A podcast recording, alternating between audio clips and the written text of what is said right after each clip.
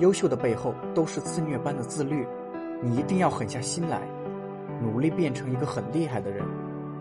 没有必要让其他人知道你的计划，厉害到有一天